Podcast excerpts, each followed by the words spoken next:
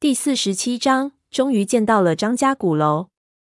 胖子拍了我一下，他也和我一样，浑身颤栗。我心说：终于到了，真他娘不容易啊！眼泪都快要下来了。整幢楼一片暗淡，没有任何的光源，呈现出一片不祥的气氛。我从来没有想到过，张家鼓楼会是如此巨大的一栋楼。他们在哪里？我心中的急切一下就爆发出来。张起灵！我大吼了一声。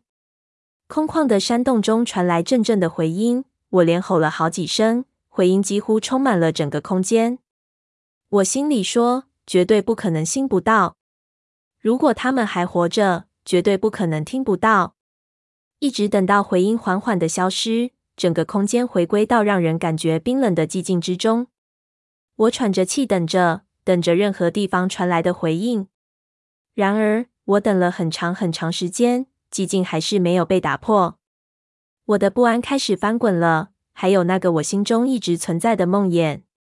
如果他们真的全部死了呢？我一直不愿意考虑的问题，如今已经冲到了我的面前，我已经无法再逃避了。没有回音，一切安静的要命，犹如我们是近千年来的第一批访客。连沉睡的亡灵都无法被惊醒。走吧，胖子拍了拍我的肩膀，是死是活都得亲眼看见，不是您大爷说的吗？我点上一支烟，连抽了三口，然后甩到地上。走。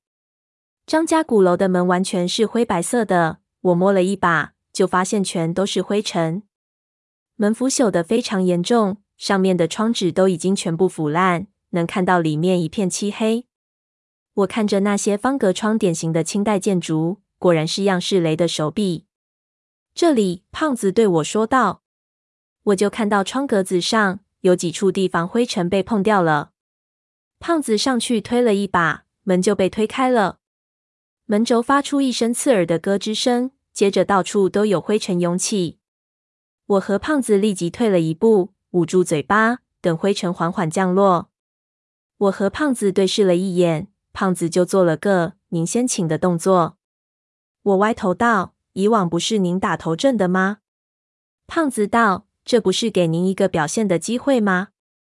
您要不行，那就我来。”我吸了口气的，那我就不客气了，便迈步朝门里走去。里面一片漆黑，我用手电扫了一下，就看到一个极大的空间。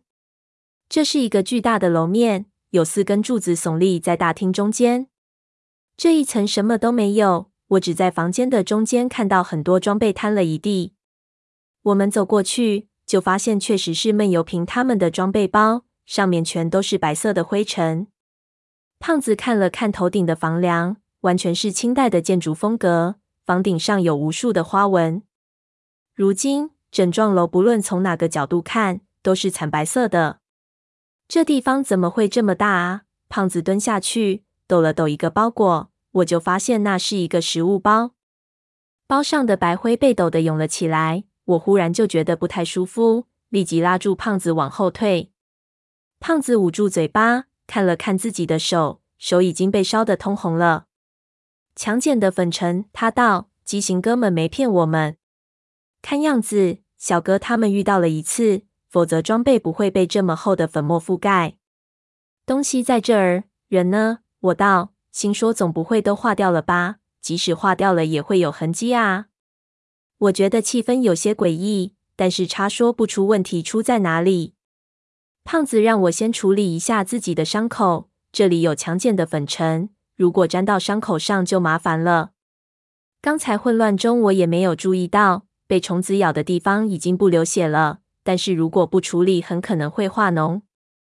我包扎好后，看了看胖子的手表。胖子问我要不要分头去找。我琢磨了一下，还是觉得不行。谁知道这楼里会发生什么事情？两个人要死一起死，一了百了，没那么多麻烦。胖子打着手电，一点一点的把装备上的粉末都慢慢抖干净，就看到好多装备都是打开的。他上去清点了一下。就道防毒面具、手电都不在，他们应该是在这里放下了装备，然后轻装去探索了。鼓楼大厅的天花板中央有一个巨大的窟窿，应该是腐蚀形成的。窟窿的边缘形状很不规则，地上也有很多树头烂成运碎片，全部已经成了棉絮一样的东西，覆盖在很厚浊白色粉末下。我们用手电往上照，能看到上一层的天花板也是一样的情况。一楼一目了然，我们往边上走去。按照风水理论和样式雷一贯的设计习惯，鼓楼楼梯的最佳位置应该是在楼的边缘，一般是在东面。当然，这么大的一幢楼，四个方向都应该设有楼梯，否则跑动的距离太长，太麻烦了。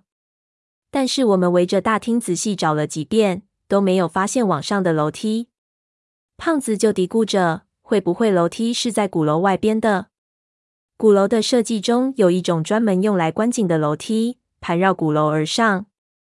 我心说：“星号，星号，星号，这地方有什么景好观？”出去转了一圈，就发现样式雷和我的理念一致，也认为没什么好观的。外面还是没有楼梯。我靠！难道张家人都是西门吹雪，上楼梯裤子就上了，根本不需要楼梯吗？回到楼内，胖子就去找他们行李中的绳子，发现绳子也不在了，就道：也许这地方就是没有楼梯的。他们带走了绳子，也许他们是用绳子上楼的。那也得有能用绳子的地方，我心说。这里到处是强碱的粉末，没有防毒面具，一震动到处都是粉尘，不用说吸入了，眼睛一眯，瞬间就可能瞎了。就在百思不得其解的时候，我忽然想起小花在湖边和我说的这里的风水问题。张家鼓楼位于敲鼓吸髓的地方，所谓龙楼宝殿，无一不是以长久平安为目的，而张家鼓楼却相反。它吞噬龙脉之气，破坏龙脉的气势。我以前似乎听过，某些地方需要废掉楼梯来达到某种风水的效果。但是废掉并不是说真的不用，而只是说他们不修建显形的楼梯，但是会标上隐形的楼梯。这里肯走有地方可以上二楼。我们继续寻找，不久就把注意力集中到了几根柱鱼身上。柱子上雕着几只麒麟。身子长得很像龙，几只麒麟的头部都很突出。胖子踹了几脚，把比较浮的粉尘踹下来，躲到一边。等灰尘平静了，才用衣服裹住口鼻往上爬。果然就是这里。我们踩着麒麟的头部，很快就爬到了柱子的顶部。一推，发现上面的楼板纹丝不动，反卡住了。胖子说道。说完，上面震下来大量的白灰，胖子立即反身跳下来逃开，不停的咳嗽，咳出来的痰竟然已经带血。这地方不能久待，就算机关不启动，待久了内脏也会烂掉。他道。刚说完，忽然就听到卡啦一声，刚才被他踩过的麒麟竟然发生了移动。接着，一条楼梯从上头架了下来。我和胖子相视一眼。立即小心翼翼地攀了上去，手电一照，我们心里都震了一下。我们看到，在鼓楼的第二层出现了无数的架子，一眼能看到的就有几百个，一个个好像火车的上中下铺，只是分层更多。让人很不舒服的是，我们能清晰的看到架子上面竟然躺满了铁人俑。